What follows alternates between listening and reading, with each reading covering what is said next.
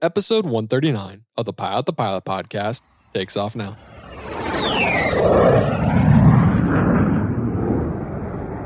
The Pilot to Pilot podcast is brought to you by The Finer Point. They have an amazing ground school app for the knowledge you need to fly. To learn more, visit learnthefinerpoints.com. Hey, I'm Fernando Contreras, regional pilot based in Miami International Airport. AV Nation, what is going on? And welcome back to the Pilot to Pilot podcast. My name is Justin Siems, and I am your host. Today is a fun episode with Fernando from Fit Aviators Club on Instagram. And go figure, we talk a lot about fitness and aviation. We also touch on Fernando's story as well. Uh, he has a great story, a very interesting story, and, and, who inspired him to become a pilot and how he became a pilot.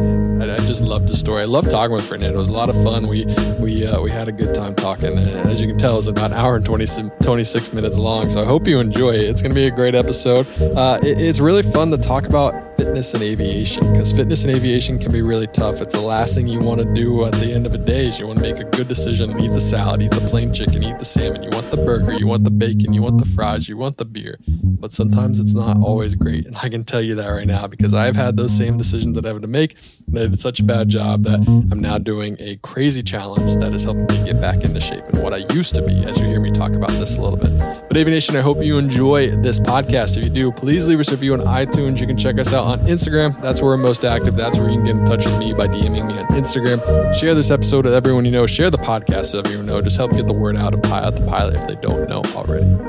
AV Nation, I want to keep you much longer. Thank you again for listening to today's episode. So without any further ado, here's Fernando.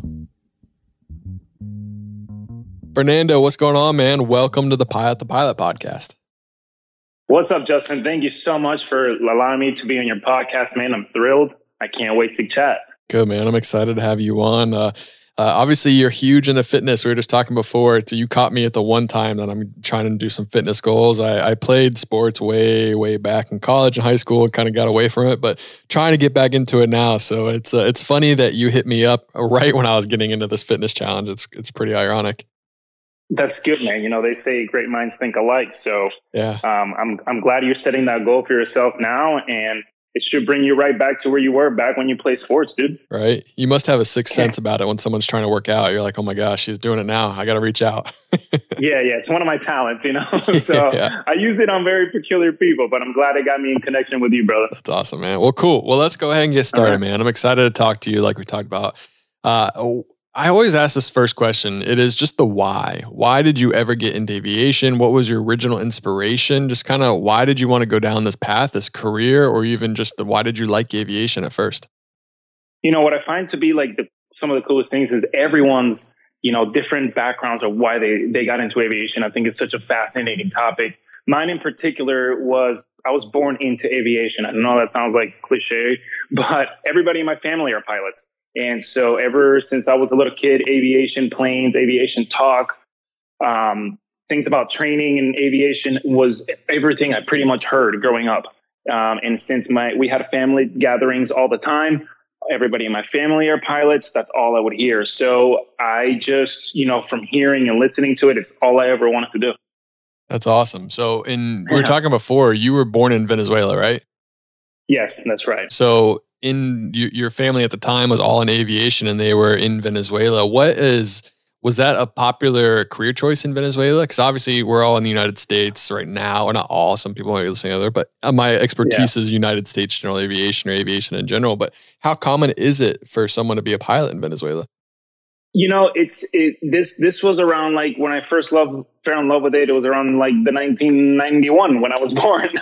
so it was a very very unique you know career to have. I still believe to think it is. Um, there's just a, a, lot more opportunity now, which is great. You know, back then it was a little bit more a little bit more challenging, a little bit more less opportunities, and and and it was like kind of a smaller percentage of people that were able to be pilots. And um, you know, the people who did you know, become pilots in Venezuela, they created a very, very tight friendship. It was almost like having a family, and you know, um, everybody had nicknames in the airlines, and nobody knew each other really by their first name. It was all knowing each other by their nickname, and it was such a really, really nice era of aviation there in Venezuela to experience, which is not, you know, it's different than being here in the United States where the airline industry is a whole lot bigger. You know, you're talking about like some of the major airlines having like 15,000 pilots and you pretty much kind of don't fly with the same person all the time. So it's a bit of a different dynamic. Um, but yeah, in Venezuela, it was, it was more being unique, especially back then. So when you say you come from a family of aviation, was it grandpa, dad? Like how far back did it go? Yeah, uh, my mom's dad. So my grandpa from my mom's side, my dad, my dad's brother, my mom's two brothers are also pilots. Oh wow! So, yeah, that's awesome. Yeah, it's cool. It's really really cool. Did they all fly for the airlines in Venezuela? Yes, um, they all started off uh, in the airlines in Venezuela, and now they've kind of. My dad is for another airline. Uh, my other uncles are in different airlines, and obviously my grandpa he retired. Um, couple like man, probably like twenty years ago.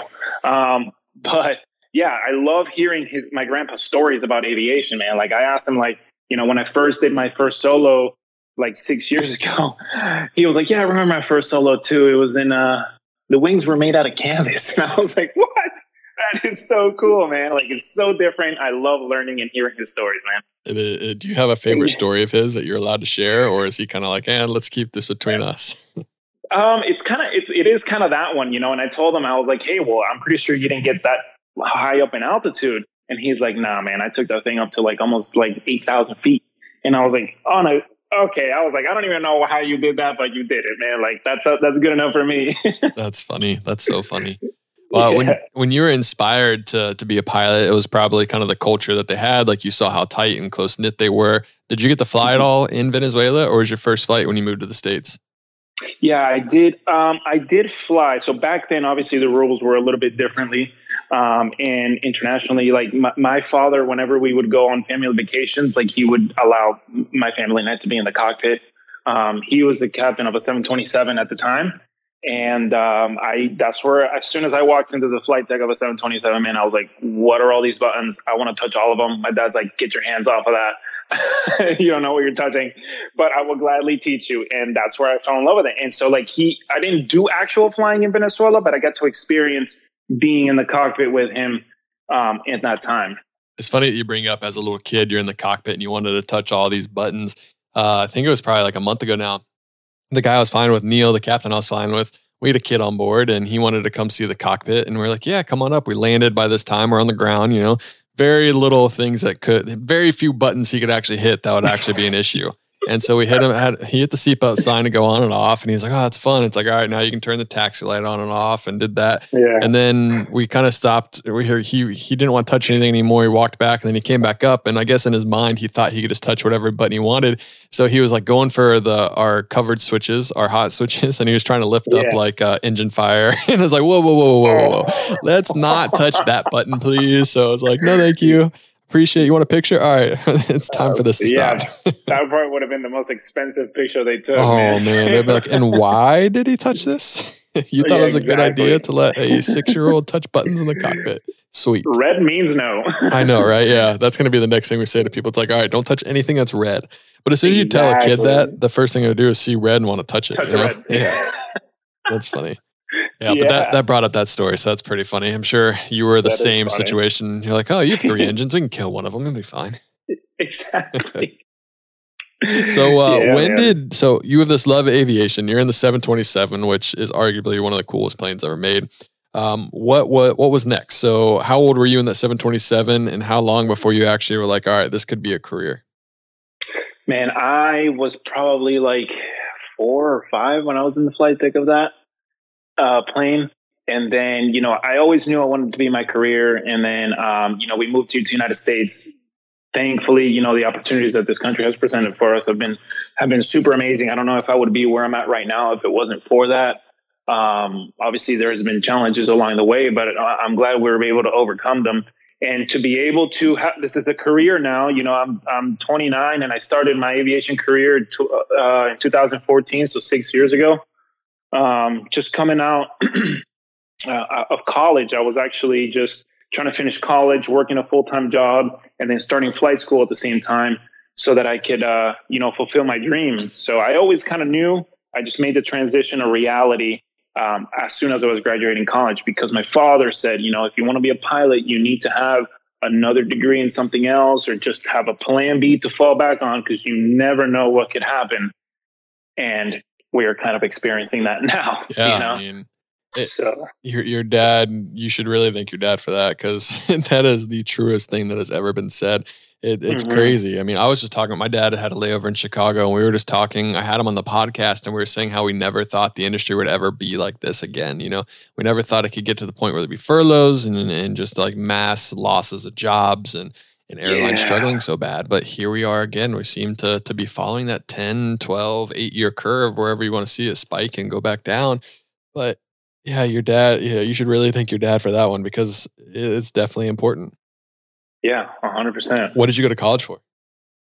I studied business um, in Florida International University, um, and but I'm mostly focusing on a whole lot of different things now. I think that that degree of of business did give me a really good overview in terms of management because I'm really I'm really good with people. I'm really good with being able to manage and human behavior and all that stuff, and that's kind of the reason why. Um, I've been able to help a lot of people out, like in the aviation or fitness and anything like that. So um, I think it gave me a really good, solid foundation to the next things that I'm gonna, that I'm setting out to do to help out a lot of people in, in aviation. Yeah. When you, so you always knew you wanted to be a pilot, right? Like ever since you're in that 727 to when you were graduating college, you knew that your path was going to lead you down to aviation and become a pilot, correct? Mm-hmm. How hard was it for you to accept your dad's advice when you said, no, you have to get a degree in something else just as a backup plan? Uh, was it because obviously when all you can think about what you want to do is become a pilot, it can be very hard to to devote your time to other things. It can be very hard to to study as hard as possible, and you know that what you really just want to do is go fly. Was that hard for you to accept? Was it hard for you to excel at, or was it just kind of like, nope, I need to check this box and then go on? Man, that is a solid question. I love that question. So I, you know, as looking at it back from now, I kind of wish I paid a little bit more attention in my actual degree because I really value knowledge now a whole lot more than I did when I was 18, 19, 20, you know? And so it, it was hard because all it was in my mind, I'm like, "Ah, why am I learning about business law when I like I could be flying right now? Or why am I learning about this when I could be flying? And what it really led me to now realizing nowadays is like if it wasn't for some of those classes that I took, I wouldn't be in the position that I am now in helping so many people. So at the present moment, it was hard. It was hard that I, you know, I could. Uh, I'd, I'd rather be flying rather than be sitting in a classroom learning about something that I may or may not use. And you don't know that at the time, but as you mature, as you're as you're as you evolve, you kind of come back and you realize that. And if I can give any piece of advice to anyone, is that you you don't know what you're learning now, how it can benefit you in the future. So don't just take it for granted. Take advantage of it as much as possible because you don't know how it's going to help you out later on in life. Yeah, and it's hard. I mean, to look at when you're beginning your career, to to look at the opportunity to get your stuff done as quick as possible, get your hours in as quick as possible, become a CFI, build your time, go to the airlines, get that seniority number as quick as possible is obviously the best thing that you could do for your career here because a one number different can can save you from being furloughed, from being fired, from losing your job, whatever it may be. But there's also that other part where like because you didn't do that. You are still at a regional airline. You are a captain. You are you kind of like living your your dream life. You're still able to do that, and maybe you got into it a little bit later. So I guess what I'm getting at is that you don't have to go all in in college. Like you can go do you can go try to think of something else. You can you can focus on business, and then you can get into aviation a little bit later. You just have to kind of see what you want out of life. You know, you got to see you got to you got to determine your values. Do you value getting this education more than getting your flight school as quick as possible to get to get that seniority number? Yeah, I agree. I agree with what you said 100%. That's perfectly said, Justin.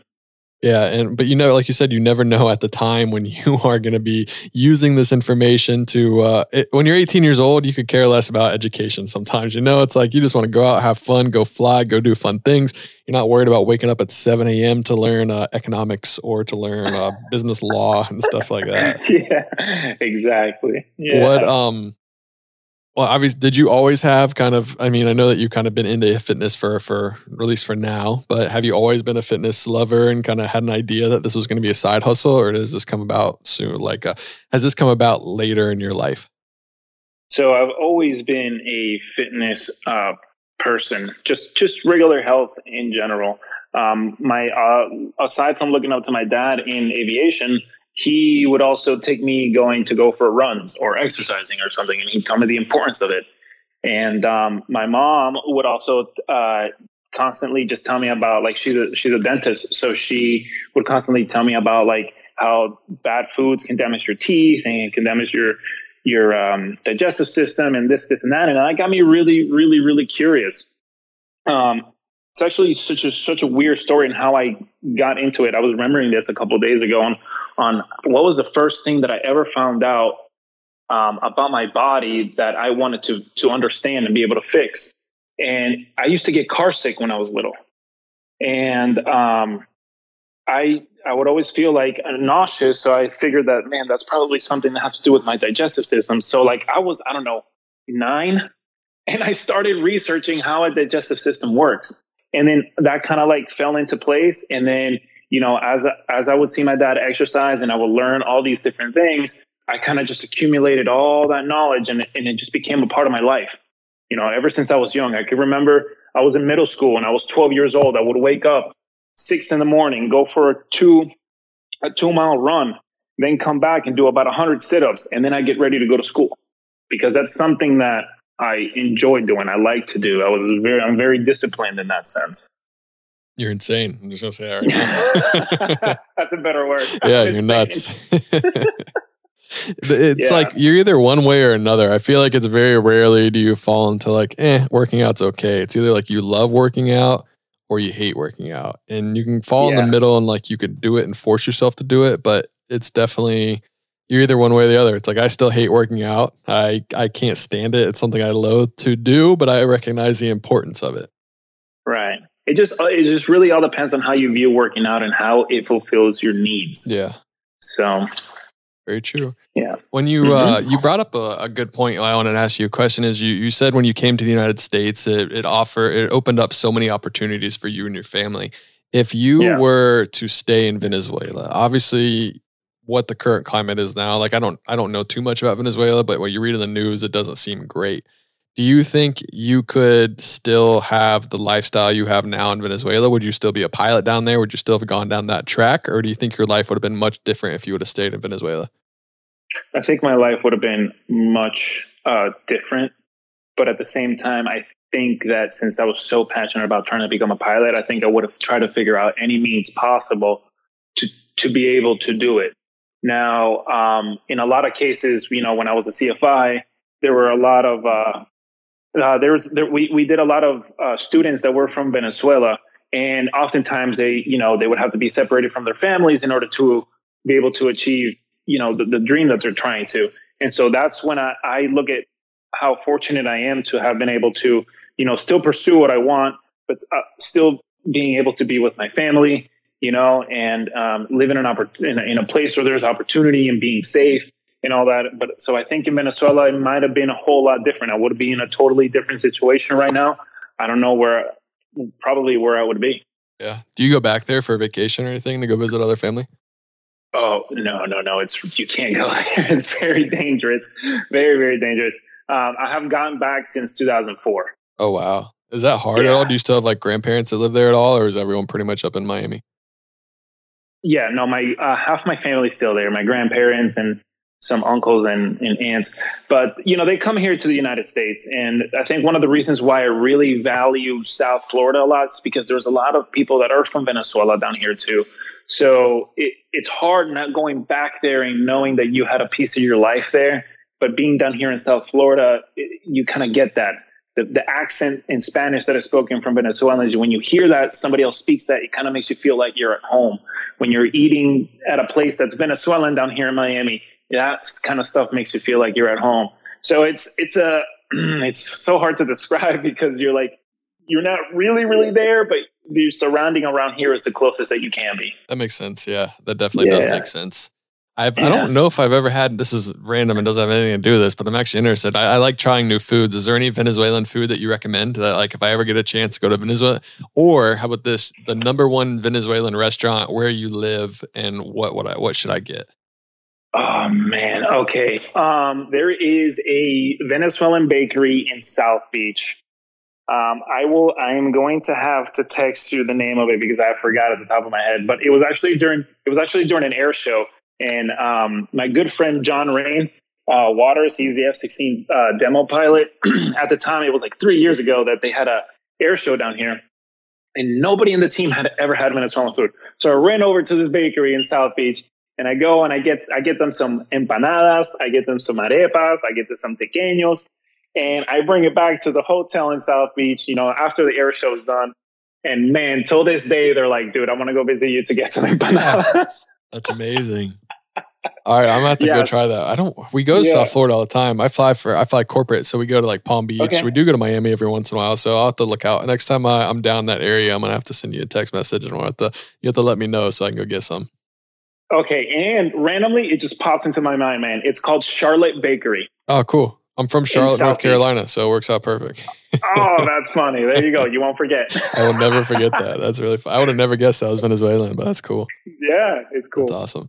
Uh, how do you know John? I, John's been on the podcast before, Mr. Rain Waters oh, himself. Sweet. Yeah. Dude, so. John is such a cool guy, man. Yeah, John's um, awesome. I got I got the pleasure of knowing John. This was like maybe uh, back in 2016.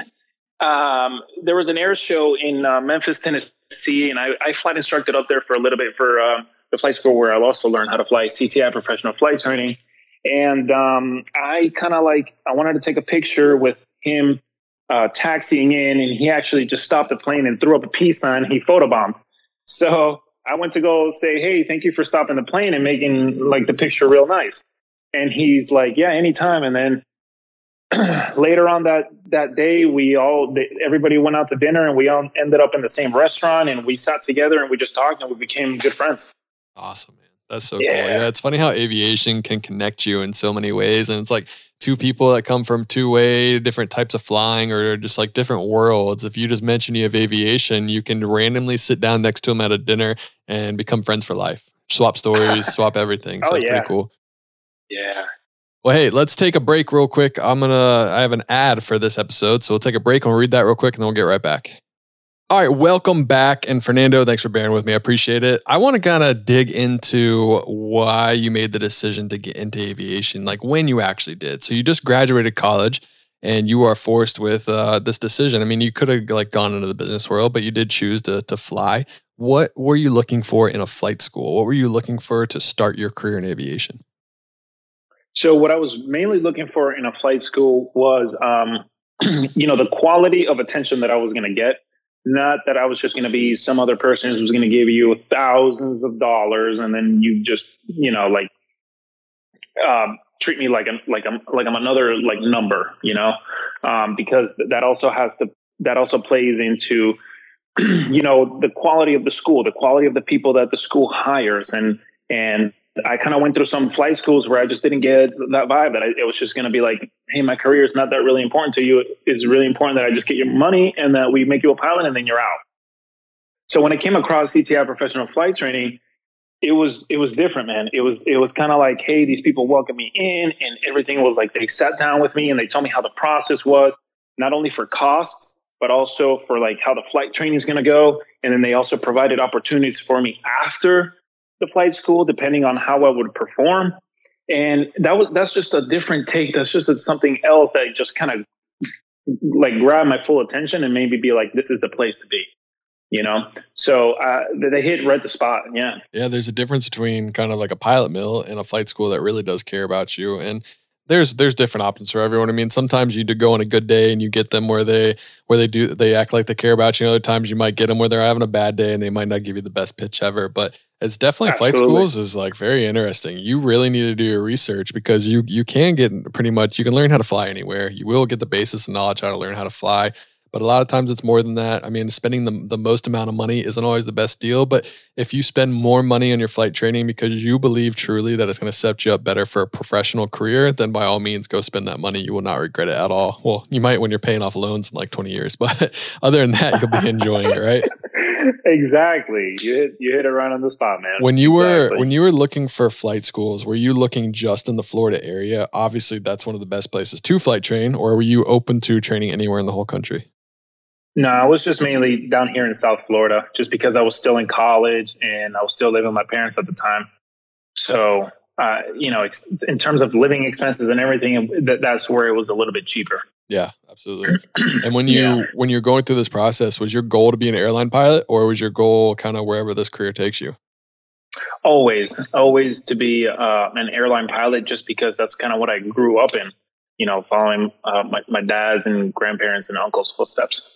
And then when you were able to to finally fly for that first time in a small plane, was that the first time that you've ever been up in a small plane, or did your parents and your grandpa ever take you up on a small one? No, that was the first time in a small plane, man. That's crazy. I, incredible. yeah, I come incredible. from an aviation family too. And my first time in a small mm-hmm. plane was when I was 20, 20 years old when I took my first flight as well. Yeah. And how did that feel? It was crazy. It was so cool. And it was weird because when I grew up, I never really thought aviation was a career path for me. I always thought I was going to do sports. And then when that kind of when that kind of ended on its own, I was like, well, I guess I should try aviation now. So then I went to go fly and I was like, all right, this is this is what's up. This is where I needed to be. This is a lot of fun. Exactly. That's cool, man. What was your first flight like? Man, my instructor was like, all right, listen, we're gonna do this and we're gonna go on a scenic tour over the shoreline of Miami. And then we're gonna go to the practice area and we're gonna I'm gonna show you what it's gonna feel like to feel like a stall, maybe slow flight, and then we're gonna come back. Oh man, we went like ATC was like, hey, just stay out or below 500 feet over the shoreline. You know, keep your minimum safe altitude or whatever. And then, dude, incredible when we were flying like so close to the beach and like just being able to see everything from that perspective. I mean, flying in South Florida is is, is great on its own, but just uh, getting to experience that little small plane and being able to do GA stuff, feeling more free and and where you could turn and where you could go. You know, it was amazing. Yeah. It was amazing. I will say flying in South Florida is also terrifying when you're doing VFR if you don't have flight following because there is so much traffic. When we do repo flights from say like Palm Beach to Boca or Palm Beach to Fort Lauderdale, Palm Beach to Miami, we have more kind of traffic advisories and, and RAs than anywhere else yeah. in the whole country. It is insane. It's a lot. It is a lot. I bet when you were flying, you had no idea. Your flight instructor is probably sweating bullets. Like, all right, there's a plane there, there's a plane there, and you're over there just smiling from ear to ear, like, this oh, yeah. is so much fun. I was taking videos. yeah. I was just like, man, let me record this first time flying. Right. He's like, you're like, why are you sweating, man? This is fun. You're like, you have no idea. yeah, pretty much. How was uh how was your training as a whole? Did you struggle with anything? Um luckily I did not struggle uh, with too many things. Um, a lot of it had was because like I spent almost my whole life learning about certain things. I spent my whole life almost learning about like VORs and like instrument approaches and stuff like that. And like I had flight simulator in my computer, so I was like I already kind of knew how to fly them. And um, you know, if, if there was something that I kind of struggled with was probably like just spending so much time creating a flight plan. I'm like, damn, I gotta go work out, and I'm doing this flight plan. Like, oh, when but no, it did teach along. me. I know exactly. Now everybody gets to use ForeFlight. That's awesome. Good for them. Good for them. That's really funny. No, you're definitely right. So you did. You sound like the type person that when you have an idea of some kind of concept or what you want to do, you take a deep dive and you learn everything you can before you get started. Is that kind of how flying was too? Um, it just so happened to be like that way. Uh, but yeah, you're right in the sense that I like I try to I try to get as much knowledge about something before I start doing it. Um, yeah, I, I, definitely try to. I I don't want to feel um, uncomfortable in the sense of I don't I haven't learned this yet, so I don't want to waste somebody else's time and me trying to learn it at this time. But then again, that's like stepping out of your comfort zone, and you need that in life. You need that kind of variety. You need that kind of spontaneous uh, you know events to, then that's what allows you to grow. That's what allows you to to become better than that you thought you were. You don't necessarily have to learn everything before you start and do something. So that's kind of something that i learned in the transition of many other aspects that i've applied myself into besides aviation. Yeah and and every student is different. So i struggled with the biggest thing i struggled with wasn't necessarily the flying. It was putting in the time to learn everything else behind flying and mm-hmm. you and I differ because you kind of came pretty prepared for your first lesson where I was like, hey, what's up? Airplane. Let's what does that do? Power forward, pull back, we'll fly. Have a death grip with yeah. two hands. He's like, no, one hand. I was like, oh, okay, got it, one hand. But but it's uh, every every student listening to this is different. Like I just want you to know that it's okay if you're the one that does a deep dive and you know everything you can possibly know going into your first day, and it's also okay to be the student that knows nothing. A flight instructor would like you to probably know a little bit behind it, but they also probably don't mind seeing a blank canvas and being able to teach you their way and how they want to teach you. So it's okay if you find yourself being in both situations. Like there's no right or wrong. It's just what works for you. Now don't be lazy on the other hand. Like when you when I was when I was studying, I was just lazy and I was like, oh, Call of Duty or study. and that's a no one would ever choose studying over Call of Duty. so yeah. Just uh just make sure you put the time in and then you'll be fine. Exactly. Well said, bro. Well, well said. Did you find any pressure with coming from an aviation family? Did you put kind of unwanted pressure on yourself for performing and making sure you passed every check ride or making sure you like you represented your family name well?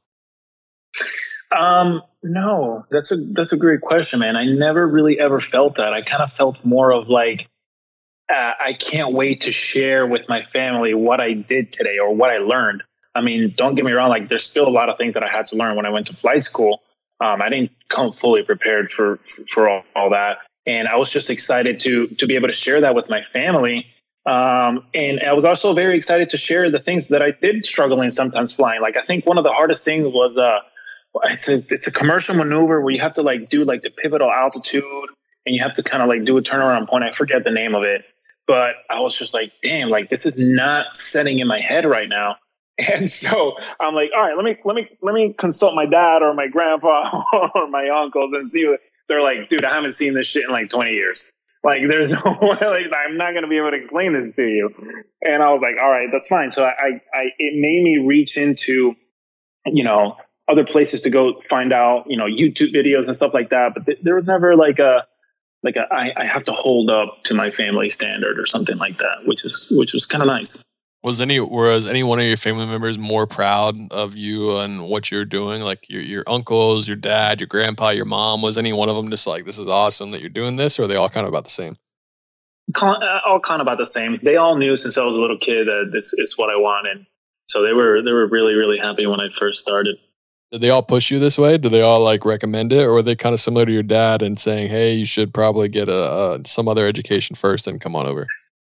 Yeah, they were all they all said, look, it, it just just they gave me the warnings. Look, if you're like you know the lifestyle, you know I've missed some of your birthdays, you know I've missed some Christmases, some New Year's, some holidays and stuff.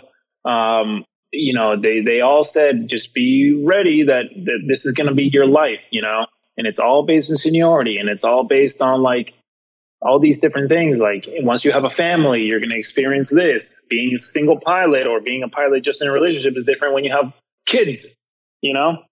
So um, they all kind of gave me like, this is what you're going to get into. We're, we're really happy you're going to get into it, you know, but consider all these things. And if that's something that's not part of your life, it may not be the career path you want to choose. Or you can, or you can still fly and be a flight instructor, like where you're home every night or find a job where you can be home every night.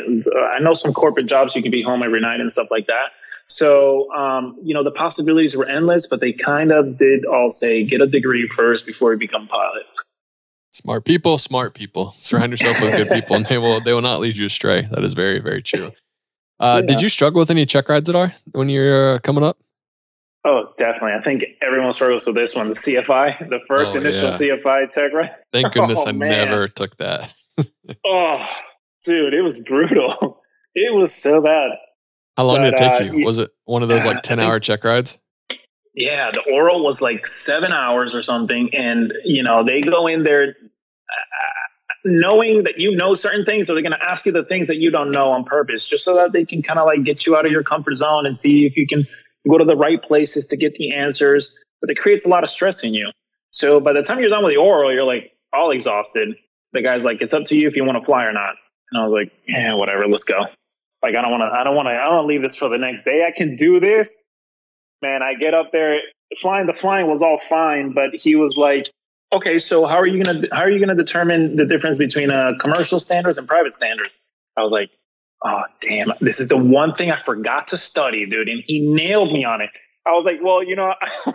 I'm just going to train them to be really, really good and not lose any altitude and not be any off their heading.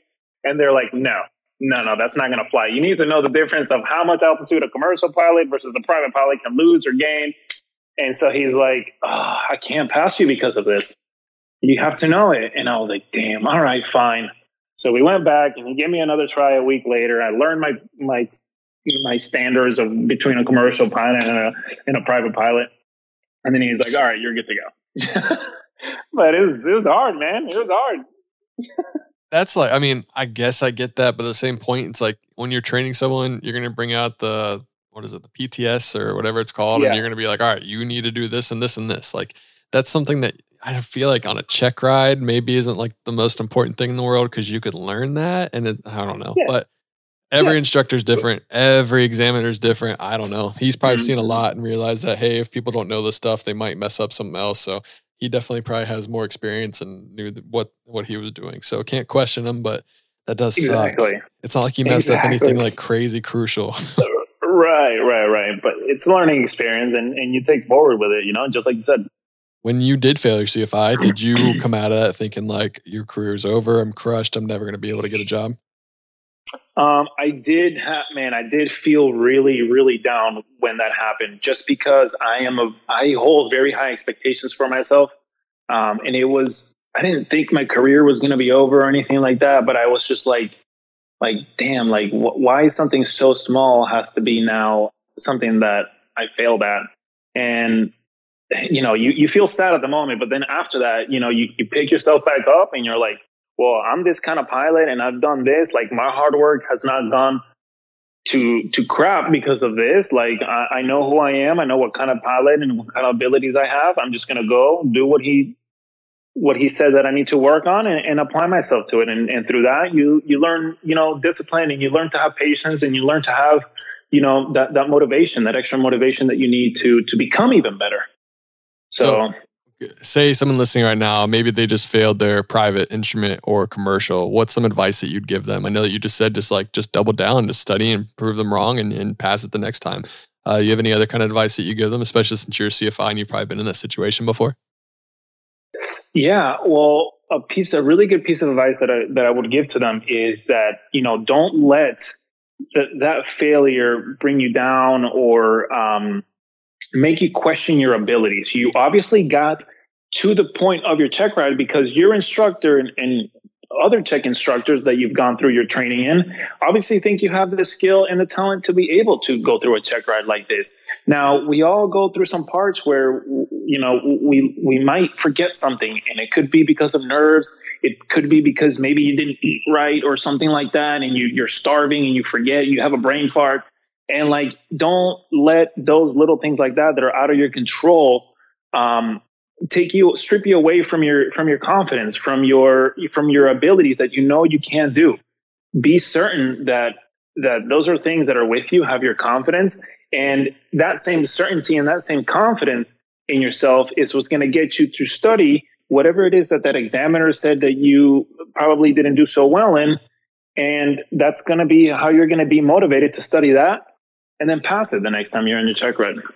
Would you agree with the fact where a lot of CFIs try to make kind of like, hey, if I sign you off for a check ride, you've already passed your check ride. Like you'll never have harder flights than you do with me. Is that kind of how, how you experienced it as a student pilot and how you kind of went after it when you're a CFI? Um, there is that. So yeah, I kind of experienced it in a sense of uh, you know, we went through stage checks. I was in a 141 flight school, and the stage three was supposed to be like the hardest thing. And if you can pass that, then you can pass the check ride. But the thing is, it's not always about how hard this is. It's really about the little curveballs that they can throw you in a check ride. And some of those curveballs could be like things that you learned in stage one, which was the easiest stage. you know, so it's all a matter of perspective. I think that if your if your flight instructor trains you in a way that this is the hardest, like training you super super hard, um, they're just really in reality kind of you know setting you up for for success. It just really all depends on how your instructor um, you know is able to bond with you. Yeah, I, in sure. my opinion Yeah, I mean, the best instructor is the best for certain people. Like the best instructor in the world may not jive well with your personality or how you learn. Right. And you shouldn't force Right, yourself right, To, to learn that way. You should go find someone else that suits the way that you learn better because there's so many instructors out there that have the ability to teach and teach really well. Now, there are terrible instructors out there as well, but they, you never know. You can meet the right person and it could just be really kind of click it off. And don't be afraid also don't like shy away from from learning from someone that's tough. Don't be like don't use it as an excuse like you just don't get it. Like uh, try your hardest and if you still aren't getting it after a couple weeks then maybe it's time to go with someone else but it's definitely important to to find the right one for you. Yeah, I agree. did you ever have to do that at all or were you pretty did you jive pretty well with all your instructors No, luckily the instructor that I had. So one of the good things about that flight school was that you know before you even start, he the chief pilot kind of sits down with you and tries to get you know to gets to know you a little bit, and then he, from what he gets to know you, pairs you up with an instructor that he thinks that is it's a it's going to be a good fit. And it was, man, it, it was right on. My instructor and I bonded really, really well. The material that you know he would compare things to in in in, in a lifestyle like mine he made me real uh, visualize things in a really really easy way. But that's because we had that bond and um, it just worked out. Did you have the same instructor for all your ratings? Um, yeah i did. And the check instructors obviously had to be had to be different. But When you um, oh keep going. sorry the the check instructor um, he was a little bit more on the tougher Hmm. but you know that's where you kind of learn of like hey you're going to be with someone right now who is probably doesn't bond with you and probably teaches a whole different way and likes things done a whole different way you're you have to have the ability to be able to mold to that. You know like as as a student you have to have the ability to mold to somebody else's teaching because you can't always take it against that person. You if you say my instructor told me this way well your instructor's way is not the only right way. There might be another one. So you have to be kind of open to that that that other instructor may be relating information to you in a way that you think it's negative or a way you think is condescending because he's probably telling you like hey how come you didn't know this? But in reality he's he, you're there for a check ride he just he wants you to maybe he wants you to really pass it. Um, he's just not that you guys just don't have that bond in which that information is communicated in a way that you're used to. Yeah, and I mean that's foreshadowing to your aviation career. You know, as as being a first officer, as a captain, that you're not going to jive mm-hmm. well with everyone in there, but you're going to know that he's Mhm. an operator under the SOPs, and if not, then you bring it up. But if I mean, it's okay to have Right. personality clash. It's it's okay to not want to go out and get a beer with the guy, or go uh, in your case, go get like a healthy salad and some water. You know, it's uh, it's okay to to not get along, and the fact that you want to hang out and be best friends, just as long as you guys get it done, get the job done, and and, and can yeah, understand the common goal of a safe flight.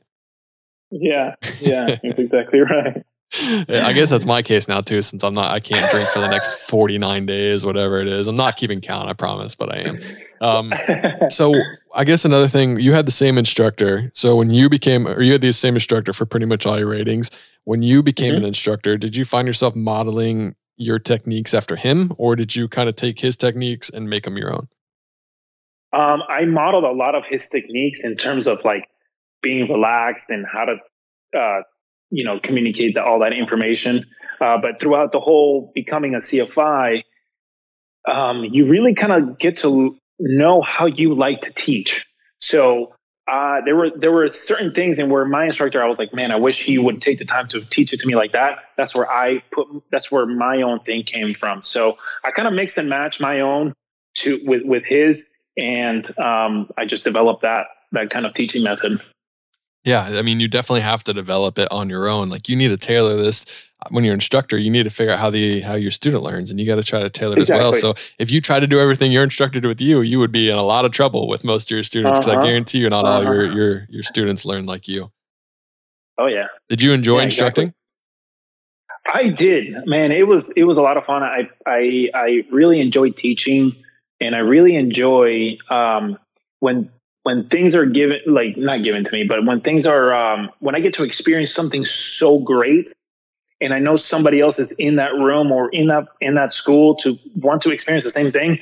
I want to do almost everything possible for them to have that experience in their own way. It's not going to be the exact same as mine, but they're going to have that own experience where they're like, wow, this is amazing.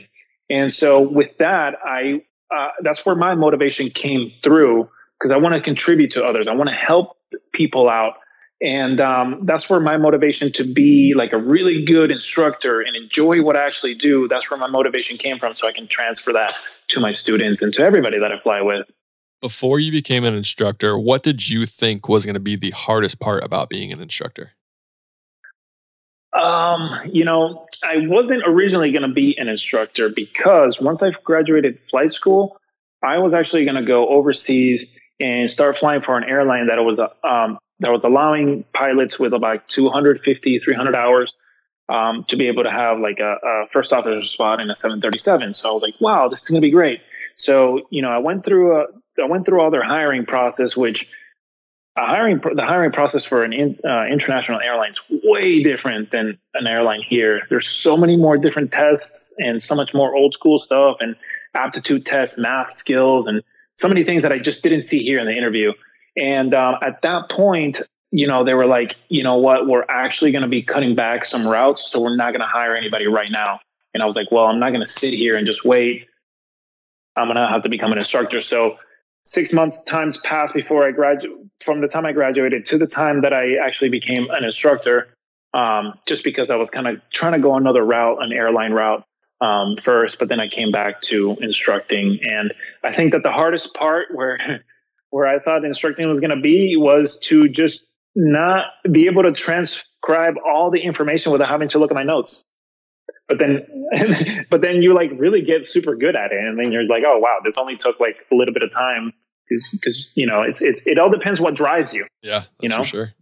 What was the actual hardest part of being an instructor? Was it different than that or would you say that's what it was what was the hardest part um, i think the i think the hardest part was when some when a student wasn't like you know moving forward with the stuff um, just kind of molding, trying to like now you're figuring out like, okay, well, how can I actually bond with pers- this person in a different way to maybe uh, maybe get them to to understand this concept easier, or are they having like a little like a little bit of a of um of a wall up because of something that's happening completely out of aviation that's not letting them you know get this information and so a little bit of the harder part was trying to figure out how to communicate with that other student with that student in a different way but I, I don't know. It, it, was more of like I, since I love human behavior, I I took it as like a motivation and a challenge for me.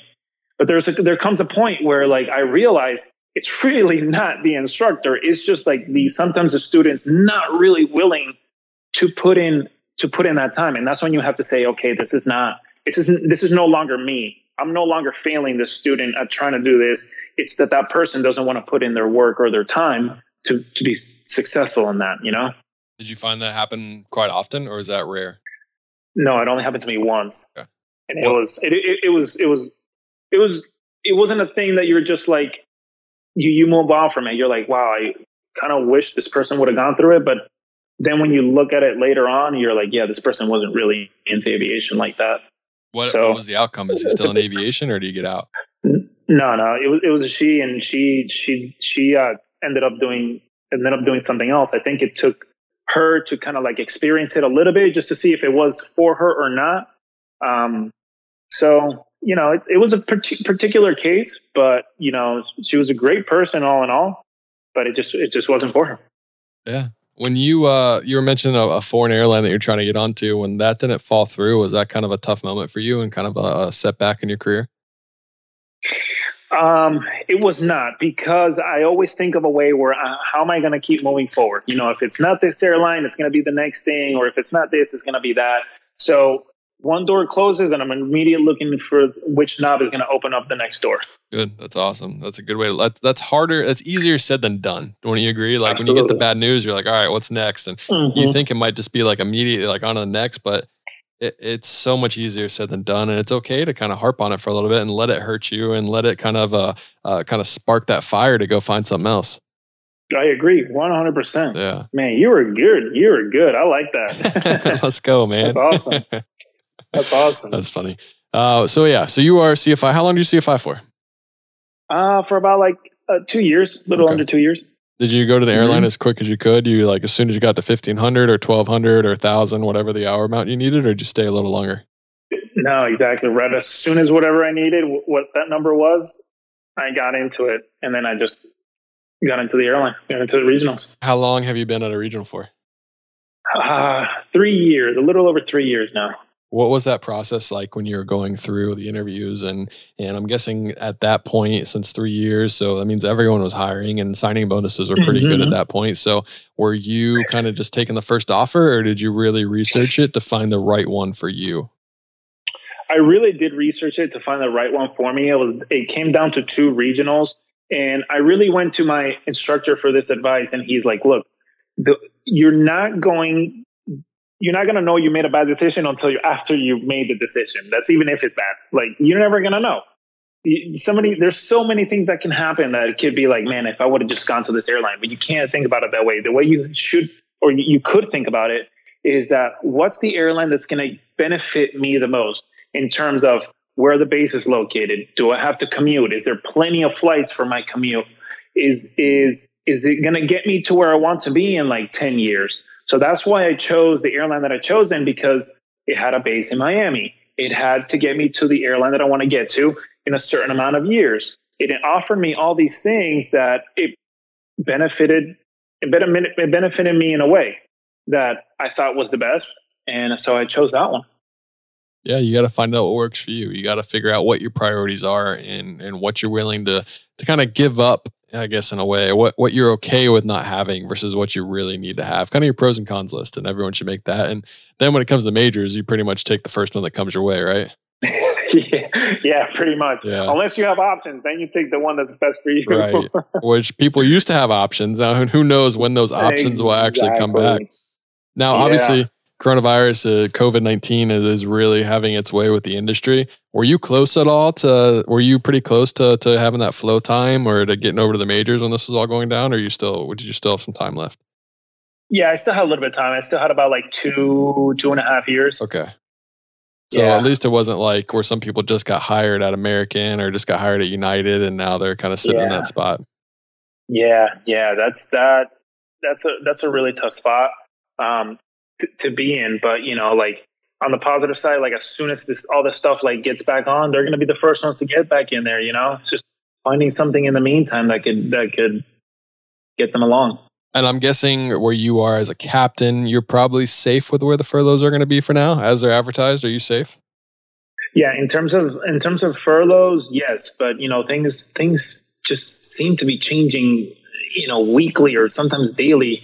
That um, you know, like in terms of in terms of furlough, yes, but in terms of like being downgraded, like who knows? Sometimes they say they need X amount of captains to be downgraded, and and it turns out to be not that number. It turns out to be less, or it turns out to be more. So in both categories, thankfully, I'm still safe, but kind of have to play it day by day and just kind of be able to accept this uncertainty how do kind of the mindset of so say you're safe right now but it would really suck if you were to be downgraded to fo like i mean that just it does suck outside of its own but obviously it's mm-hmm. kind of like a weird situation because you're still safe from still having a job where your friends are actually getting furloughed. How do you view that like mentally in yourself? Like do you feel like you're kind of I mean, I guess I would be pissed if I was downgraded, but even though when you see other people get furloughed, I would think that I'm being kind of like a, a, jerk in a way, not being sensitive to where they are. Is that kind of hard right now in this time where you can still have a job, but you see all your other friends that are getting furloughed, or maybe your first officers that have worked so hard to get here, whether this is their second career or whether they're like 23 years old and, and finally having a, a pretty good job in aviation? Yeah, it, it definitely is tough to see that whether, you know, whether you're still as a captain or downgraded, it, it is pretty, it is pretty tough. But at the same time, I still think that you know, with with things that happen, there there's other opportunities somewhere else. And I think that everybody has the ability, everybody has the talent and the skills. I mean, if you're a pilot, you definitely have skills to do more than just fly in a plane, you know? And whether in, in, because of the unfortunate events, because timing is of something that nobody is really in control of when the timing that things happen or the time that you enter the airline is it a time that's going to keep you safe or keep you not? Like who knows? So in, in, terms of that it's hard to see your like friends go through through some of these things. But in how i try to make myself uh, feel a little bit better and is is by t- contributing to them and and being able to be resourceful and helping them find maybe an aviation job somewhere else or or you know i'm always about networking and who knows who and they have an opening. I'm like hey man i know this great guy. He just got furloughed but like there's an opportunity here you know? And so if i can present be able to present opportunities for other people it kind of you know doesn't make it so so rough. When you yourself look back and think about like different career paths you could choose and say you know what you're getting into right now and you know that maybe your dream of being an American pilot, a United pilot, a Delta pilot, UPS, FedEx, whatever it may be, has significantly been pushed back and maybe that huge payday you're hoping for has been pushed back, would you still say if you could go in a time machine, go back to yourself taking your first flight lesson and be like, don't do it. Don't do it. Please don't do it. Or would you go there and be like, yeah, man, it's going to be a crazy ride, but it's going to be worth it? I will go, I will, this second option, 100% yeah. eyes closed all day, every day. I'm going to do it hundred percent. I'm going to do it. I'd rather I'd rather be in this industry with with some uncertainty and knowing that I'm I'm doing something that I passionately passionately want to do than have certainty and not have passion. I like it. That's just that's just my thoughts, yeah. though. You know, well said. Everybody's different. Would you be okay, say, if you were a regional captain for the rest of your life? Like, if say that's just how the cards turned out to be, and you're flying the same routes. I mean, eventually you get some seniority, seniority, and I'm sure the money there can be pretty good, but it's not like major good, mm-hmm. and the routes aren't as fun. But would you be okay? Um, I, you know, right now I say I would not. I would not just be okay with that because I, I there's certain things that as a child that I wanted to achieve, like doing a, a, flight to Europe is one of my dreams that I want to do. So if I have to get out of the airlines and do something corporate to be able to fulfill that, I probably I probably would do that. But I say that now because I'm in a certain life zone right now. Um, if I had if I had if I was married and I had kids, now I value certainty a, a little bit more and where you know if i have good seniority here seniority is really what matters and this paycheck is steady i might reconsider that you know yeah it's well said it, it's different for everyone i mean it's kind of just aviation yeah. in general is different for everyone and you, yeah. your story changes as you as you grow and as you have a family as you have a wife a husband a partner yeah. whatever it is you, your your priorities change and obviously when you have kids everything else changes and you want stability you want time off and maybe those young dreams of going to Paris and going to the Eiffel Tower and doing whatever you want to do any whatever country at like 29 years old, 30 years old, it, might be a little different, but yeah, you're right. That, you're that's right. a good answer. And it's a beautiful story, man. It's a beautiful story. Whatever path you take. That's very true. You can you can find good yeah. in each one. Well, it mm-hmm. sounds like I mean it's just I hate seeing what's going on with the airlines. Um, it's just so hard to see. I mean, one of my goals when I was first starting out was to go the airline route, and then I kind of just meandered off that route and found that I really love corporate and fractional life. So I kind of just stuck with that. But it's just it's so hard to see because people work so hard to get to where they want to get. I mean, it doesn't yeah. like it is not an easy career. Let alone even when you have everything good going your way, it's not an easy career. And then when you have this kind of stuff pop up and and aviation reels shows its real ugly head, you know, it's just uh, mm-hmm. it's so unfortunate. So keep your head up, and this goes for everyone there. I mean, hopefully this will be you'll get back and people get back sooner rather than later and you won't see that downgrade or just things will keep on going up and you'll fly me to China one day or fly me over to uh, to Amsterdam, you know, yeah, on some yeah. crazy airplane. what um so I want to talk about your side hustle you got going on. So talk a little bit about that right now and and talk a little bit about how being a pilot can afford you the opportunity to have a side hustle.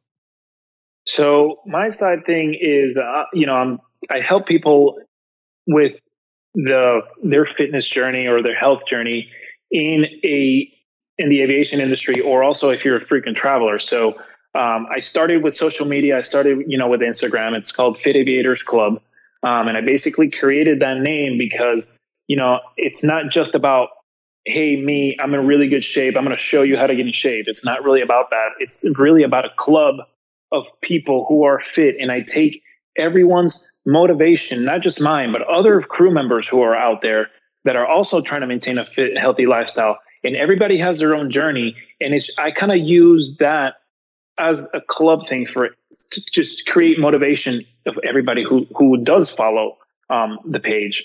And um, it's created an immense impact you know, to the points where I've been recognized in, in, in a lot of places and, and I've been thanked for, you know, results that, that have come out, you know, and, and um, I, re- I originally started this not knowing like what I was going to get into, but I, a lot of people just asked me for help.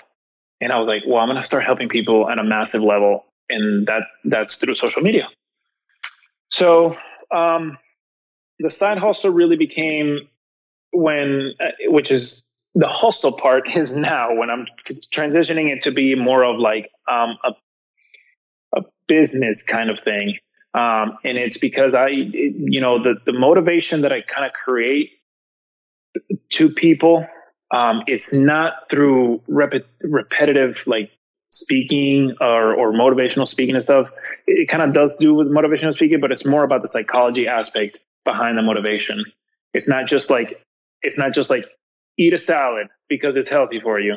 That's not going to motivate anyone to do anything, you know. So um, I I I'm sure you've heard of uh, Anthony Robbins, Tony Robbins. So I used to work for Tony Robbins' personal trainer, and this was back when I was also getting my commercial license, and it was my part-time job to work with him. And that's when I started to get Tony Robbins, and, and we had seminars, and we had all these things, and that's where I fell in love even more with human behavior and and how to really truly motivate people. And so I've been following Tony and them for a couple years, pretty long time, and then you know, I was like, like this is something that I want to do. And so now I'm taking a, a course um, by Tony Robbins and Chloe Madanes, and they put together this course which is called Strategic Intervention Life Coaching, and it's basically you know how to do how to do life coaching uh, in a way in which you're going to teach people to be able to use the resources that that you provided for them so that they can create empowering change themselves. You're just kind of like the, the, the instructor, so to, so to say, on how you're going to provide these materials to these people so that they can find that motivation themselves and make lasting change. So, um, that is a certificate that I'm working on right now, and it's actually a certificate that takes pretty close to a year to complete. Um, yeah, so it's upon countless hours and hours and a lot of paper writing and a lot of stuff and a lot of psychology and a lot of listening to to many different things. And then once you finish that course, you kind of take it into the, the things that you want to focus on. And, and for this, it's going to be, you know, fitness for in the travel industry, um, also relationships in the travel industry, and um, personal and self motivation on on how to become the things that you or how to achieve the things that you that you set out that you want to do. Well, I think that's huge, uh, especially I think another aspect to it, which is like mental health in our industry too, especially with what's about mm-hmm. to come up on October 1st. I think a big mm-hmm. problem is, I mean, I've, I was asked this question on a podcast I was on with uh, Grounded with Joe Thomas, uh, formerly flight attendant Joe Thomas, and he said, "Do you identify as a pilot, or is it just your job?" And I was just like, "Well, I mean, I identify as a pilot. Like that's who I am. Mm-hmm. You know, it's like everything about me. I feel like is a pilot right now. And if I was to lose my job, I'd also lose my identity. And when you lose your identity, that can put you in a dangerous mindset, and kind of like your self worth can really plummet." So having that yeah. that ability to help in this industry right now, I think it's going to be it's going to be huge, and it's something that this industry is going to need. Yeah, yeah, yeah. That's that's well said. That's a really good example. So yeah, man, it's just about like kind of seeing like you know um, what the opportunities are going to be now once once the October first happens. Different opportunities for different people, and it's just you know maybe you know, guiding them to knowing what other talents and other things that they have, yeah. it's not really so over for people as they might think. Right. They say, you know. Yeah, I mean, when when you're going through a tough time, or even when you're going through a good time, you know, you have tunnel vision. All you can focus on what is so good or what is so bad. It's hard to take yourself mm-hmm. out and see the big picture. It's like when you're doing, say, you're having the, the best time of your life, you might be forgetting some other parts of your life that you need to focus on and improve on, and then all of a sudden the good part ends and you're in the bad part. And then all you can do is focus on the bad part. It's like if you can just uh-huh. take yourself out of that situation and maybe like get a better kind of overview of what could happen and how you could still improve your life uh, you could you can try to find some good out of bad. I don't want to say anything about this as good coming up because i mean losing your job and losing your identity is something i would never wish on my worst enemy. So it's definitely going to be tough right. but like you said there's going to be there's there's other talents that pilots have. Pilots can offer more than just fly. Whether they want to or right. not is a decision that they're going to have to make on their own. Mm-hmm. Well said. Easier said than done, but oh well my gosh, said. so much easier said than done. It is. It is not Yeah. going to be easy at all, and I, I wish everyone nothing Right. but the best. But I wanted to transition a little bit over to fitness because that's another thing that's really tough for pilots. I mean, you look now, you see a lot of these these older pilots or even younger pilots now are. It's hard. It's hard to make good decisions on the road, especially for me. I'm on the road for eight days at a time. Sometimes we have so many options to order food from Grubhub or crew meals, and a lot of times they're not the healthiest options. So when you're done Mhm. flying a 14 hour day, you're done doing a 14 hour duty. The last thing you want to do is go home and eat a salad, drink a gallon of water. It's like I want Chick Fil A Oh, with yeah, a large fries, a peak milk, a peach milkshake, and then another order of large fries and another peach milkshake. You know what? Um, what? Do you, how do you view fitness? How do you view this on the road? Obviously, for you, it's like that. This is who you are. This is like down to your bone. Like you are into fitness. You're into to being fit, making good decisions. But do you- when you're talking to someone, so you're talking to me to motivate me. How would you tell me to view this? Like, is it one decision at a time? Just keep building on it, or uh, how can someone improve their fitness and their well-being on the road?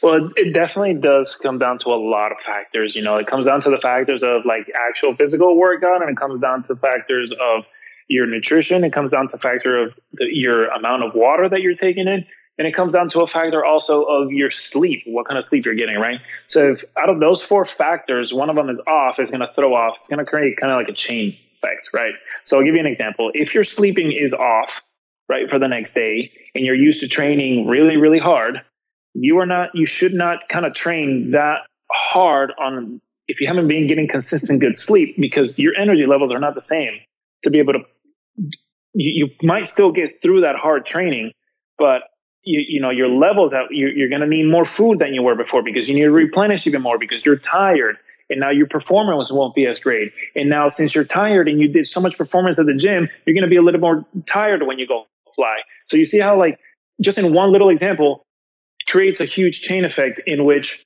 um, you know it, it sucks a lot of energy from you. So my my biggest thing is about having a balance in between all four so a lot of people usually get caught in a dilemma and a dilemma is only when you're tied to two options either this or this. Take yourself out of a dilemma and what is a third option? A third option can be like well let's say you're let's say in your example you're gone for eight days. Are you going to pack for eight days full of meals? Well that's a little hard. You're going to need like probably like two lunch bags right? So what if you just decide to okay well what are the most meal important meals for me and you would say well the most important meals for me are probably where i should eat the healthiest is probably dinner before i go to bed you know like an hour or two before i go to bed so i'm going to make an effort to pack the healthy th- the healthy dinners and then the rest, my lunch and stuff like that, I can order from some somewhere else and still try to make a conscious effort on on um, on ordering something healthy for your lunch. But at least you took the step to have healthy meals. So now you're taking a one step towards more to that progress. And progress is the key to fulfilling motivation and fulfilling your your um, your goals. If you try to go from zero to 100 and you don't see the progress right away, motivation tells to fall off. You, you know, the motivation just, it's not there at, after some point. So it really comes down to how you want to live your life, how you want to balance your life. I tell some people, why don't you just pack the healthy snacks and then you make a good choice at the restaurants, healthy choice where you go out to eat. Or the other way around. How about you pack all your lunches and dinners and then the the the the snacks that you want to have kind of make some healthy choices get like a like a like a veggie or like a green smoothie or something like that so it really all comes down to it and it's not bad if you want to get chick-fil-a and stuff like that. And if you want to enjoy a pizza when you're out with your crew or if you want to have like a couple drinks if your layover time lets you you know it, it's you have to have a balance to that. You, you you cannot limit yourself to a dilemma of just two options. There's three four five so many things that you can do that you can just balance your health. It's just that sometimes we get into that that that uh, tunnel vision that you kind of mentioned earlier when it's like okay if i need to be healthy it needs to be like this. And no there's there's a whole lot more. There's it's just that people need to be willing to be able to take in that extra information and that's what i do with fit aviators club i give you all the extra information that you perhaps either learned at some point and maybe forgot or maybe didn't even know at all but now it's in your hands and you have the power you have the ability to take it however you want. And if you really truly want to make a change for yourself, you will using that information, you know? So what you're saying is the the program on right now, 75 hard, is not sustainable and I should quit right now and just give up. No, I'm just kidding. oh, just kidding. Uh, I don't what, know about that. yeah, no, I liked what you said. I, I also liked when you when you brought up motivation. One thing I found about motivation is you mentioned how when you don't see results, you want to give up. Motivation only gets you so far. You can only motivate yourself. When I used to play football, they used to tell that like they want people that can motivate themselves, but there comes a time, a point where that you need to find other sources of motivation. Like you can only motivate mm-hmm. yourself so much. Like one day mm-hmm. your motivation is not going to be there. You need to I mean, this is kind of cheesy, but like what they say is like you need to try to form a lifestyle out of this and and the mm-hmm. decisions mm-hmm. that you make because a lifestyle can be forever. Motivation is just temporary.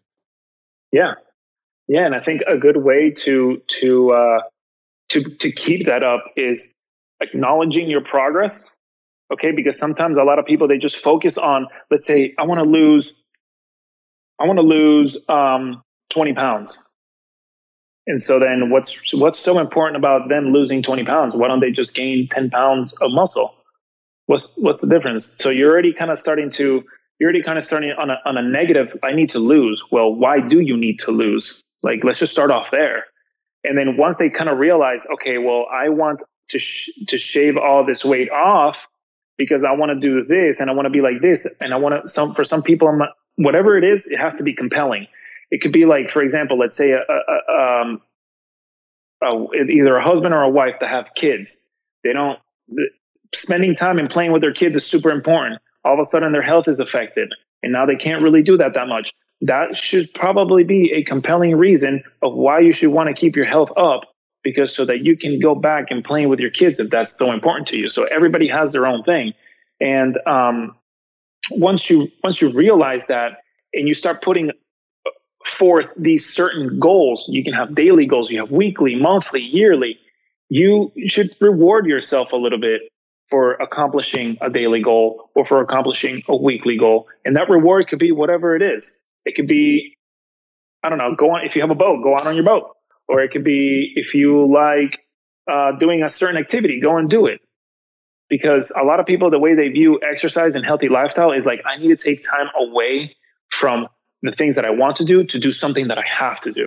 And if you can change the have to to want to, you have a completely different view on what a healthy lifestyle is. Yeah, I agree.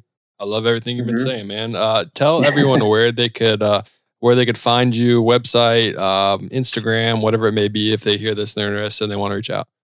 Yeah, it's uh, you can find me on Fit Aviators Club on Instagram and on Facebook, and also if you go to fitaviatorsclub.com, um, you can get some of that too. Reach out to me if you you know if you if you're looking for like motivational and life coaching stuff, or if you just want a tip on something. Um, let me know, and I'm going to do my best that I can to help you out. And um, yeah, we can go from there. I also offer a 12 week uh, workout program that is called the Ultimate Crew Workout Program. And it was originally designed for uh, uh, John Rain and the F 16 demo team um, on their traveling to all these different air shows. And it includes a mixture of, you know, doing hotel gym workouts, in, in your room hotel workouts, with uh, body weight or very little weight, very little equipment. And also when you get to come back home and you ha- and you do have a solid gym with more equipment and more um, resources available and what you can do there. And it's 12 weeks. It takes you through the four different phases of training. First, it goes through strength. Then it goes through hypertrophy, right? Where you're building a little bit more muscle. Then after that, we focus on a little bit of plyometrics, which we're focusing on the, um, the, the, the explosiveness, so to say, of your muscle fibers and then finally on the fourth on the fourth phase, we focus on putting all that stuff all together. So the main main purpose of that workout program is not only to get you with good physical results and feeling better, but it's also to give you a foundation that these this is how you properly do exercises because each and every single exercise and every workout is tied in with a video of me explaining how to do the workout. So I'm kind of it's kind of like a set out workout plan personalized enough to show you how to do the workout properly and to get you the best results that you can. And now you have a solid foundation. So if you want to go out and venture on your own and experience different workouts and maybe mix and match some of these workouts, you can do it. You have that ability now because you were provided this kind of information. Perfect. I love it. Well, Fernando, yeah. you're almost done with the podcast. I have one more section, a quick one, and then I have one more okay. question for you. But this is called the rapid fire section. So I'm going to ask Ooh, you a bunch okay. of aviation questions, and you just say the first and quickest thing that comes to your mind. No need for an explanation whatsoever. Okay, all let's right. do it. All right, I'm, I'm going to ask this one first because what'd you say? I'm all stressed out and ready to go. Yeah, Let's you better it. be stressed. It's gonna be tough. No, I'm just kidding. I'm gonna ask this question first because uh, someone just messaged me this question. It is, what is your favorite aviation book? Uh, Aerobatics, Mike Goulian. Okay. All right, here we go. We'll get back into the normal ones now. What is your favorite overall airplane out of any airplane ever made? What's your favorite? DC-10. Okay. What is? What about like um, a corporate aircraft? Do you have a favorite, like a Gulfstream, a Global, a yeah. Latitude? Uh, G650. All right, cool. That's a good answer. All right, what is the ugliest airplane you've ever seen? Oh man, like an Antonov or something like that. That's good. Here's a little harder one. What's something you wish you knew before you became a pilot? Um, the amount of drinking involved. That's a good point. There's a lot of drink. On, on, your off days. Yes. On your off days. On your off days. When when your layovers allow the timing, you know. I like that disclaimer. That's a good one. yeah. Here, who in the industry would you like to meet most? Could be living, could could have passed on by now. Oh wow. Um I don't know. I really I've never ever thought of that. Yeah. Tough questions, man. We'll yeah, come back to very it. tough. Can, can we skip? yeah, we can skip. We can skip. What's okay. your favorite thing about aviation? If you could just choose one thing about it, what would it be? Freedom. What's the hardest flight you've ever had? Um, my aerobatics lessons. What's your fa- most favorite approach you've ever flown? Um, the the uh, what's that one into LaGuardia? It's the it's the visual approach of a you follow a highway into LaGuardia. It's all visual. You come around like the Met Stadium and all that. Oh, yeah, I can't remember the name of that approach. Yeah, I can't remember yeah. the name either. We don't go to LaGuardia yeah, too yeah. often, but we live in Teterboro all the time. oh, I see. what is what's the hardest approach you've ever flown? The hardest approach I've ever flown, probably um, a Category One ILS in a little bit of thunderstorm at like 6.30 in the morning. Oh, there you go. Nothing like that to start off the day, right? Nothing like that. Yeah. Four legs to go. Yeah, I know. It's like, great. Can I fatigue now? yeah. Yeah. What's your favorite airport to land at? Um, Miami, of course. Hmm. What's your least favorite airport to land at? Uh, I'd say that's a good one. That's hard. I would say probably like uh, Del Rio, Texas. Oh, it's very yeah. small. Yeah, Del Rio is yeah. interesting. Um, yeah. Well, here's a good one. This is good for you too. You uh, you have like a 30 minute layover. You're in Miami. You have to get food. What is your go to airport food? Go to airport food. I, you know what? I would probably get like a Cuban coffee. Okay. What is so? What's your like your number one cheat meal to get for someone that's so fit that loves fitness? What's like one thing that you just always like to have for a cheat meal? Pizza. Can't go wrong there. Pizza's the best. Mm-mm. Would you rather Mm-mm. fly over mountains, beaches, or the city? Funny, I just had a discussion with that yesterday with a friend. Um, I'd say beach. Airbus or Boeing? Boeing. Favorite airline livery? Airline what? Livery, paint job, paint scheme. I'd say, wow, Southwest actually has some pretty good ones. I like the new blue one. The new blue one pops pretty well. I like it. Yeah. Would yeah. you rather fly long, like one long trip? Let's talk about. I'm talking about like a 13 hour. You're going from Dallas Fort Worth to to somewhere crazy, or would you rather fly five legs or six legs in one day? I'd rather do a long haul. What's your, uh, we already talked about hardest check ride. What's the biggest regret in your career so far, if you have one? I don't. What's the biggest win in your career so far? Um, making it to captain. Yeah. Congrats. That's awesome. Thank you. CRJ or ERJ? ERJ. As a pilot. they both fly the same. I don't know. I guess ERJ is probably better. I don't know. I, I, find that the CRJ is a little bit quieter, a little yeah. bit more powerful, but I, I go with the ERJ. I got to go with what I fly, you know? Yeah. The 170 is a very comfortable airplane as a passenger. So for me, I'm going to have to choose the 170, 175. mm-hmm, mm-hmm, Would yeah. you rather fly a Piper or a Cessna? Piper. Okay. If you could do it all again, would you choose 141 training or 61? 141 if you could travel anywhere in the world, you could go business class, you could go coach if you're crazy enough. What is your go to airline or your dream airline to fly on? Probably Qantas. Okay. Well, those are all the rapid fire questions. I only have one more question for you. You are uh-huh. inspiring someone right now on this podcast. They reach out to you in your DMs. They're like, hey, man, if you could just give me three tips, three kind of uh, words of advice for me getting into this aviation industry, what would those three tips be? It could be more, it could be less. Just what's your kind of advice for for someone getting into this industry? Um, well, I would definitely say, you know, really value how passionate you are about aviation. When you go look at flight schools, make sure that you know they they they treat you more than just a number. Um, know that when you when you do make it to the, the, the end goal, which you want to be in, whether it's airline or corporate, um, you know, just just know what, what the sacrifices are going to be. Um, but at the very very end, it's all about like what really motivates you to to be a pilot, and if it's because you're going to take someone from point A to point B who's probably hasn't seen their family in 20 years, or the first time that their dad you're taking them to go see their son or daughter or whatever it is that is something that pilots really take pride in. Just just trans, tra- transferring people from one place to another because you never know what connections you're creating for those other people.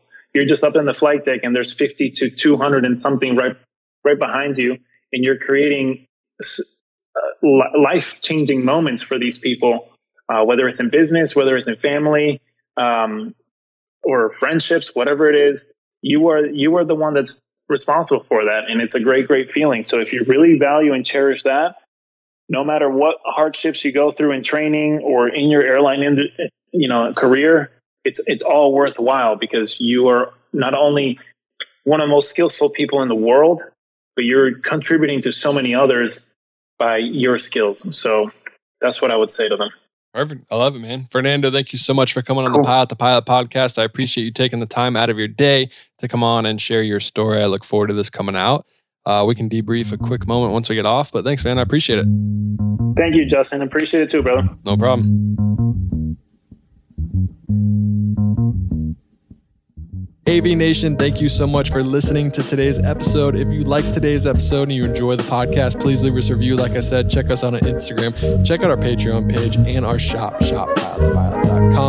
If you're interested in staying fit on the road and you need some extra juice, you need someone to help pump you up, check out Fernando's Instagram page, Fit Aviators Club, and he can help you out there. You can also reach out to me. You can reach out to anyone else, and uh, anyone else is doing the 75 hard challenge, and we can help out as well. But who knows if you're listening to this while I'm still doing that challenge. But AV Nation, I hope you're having a great day. And as always, happy flying.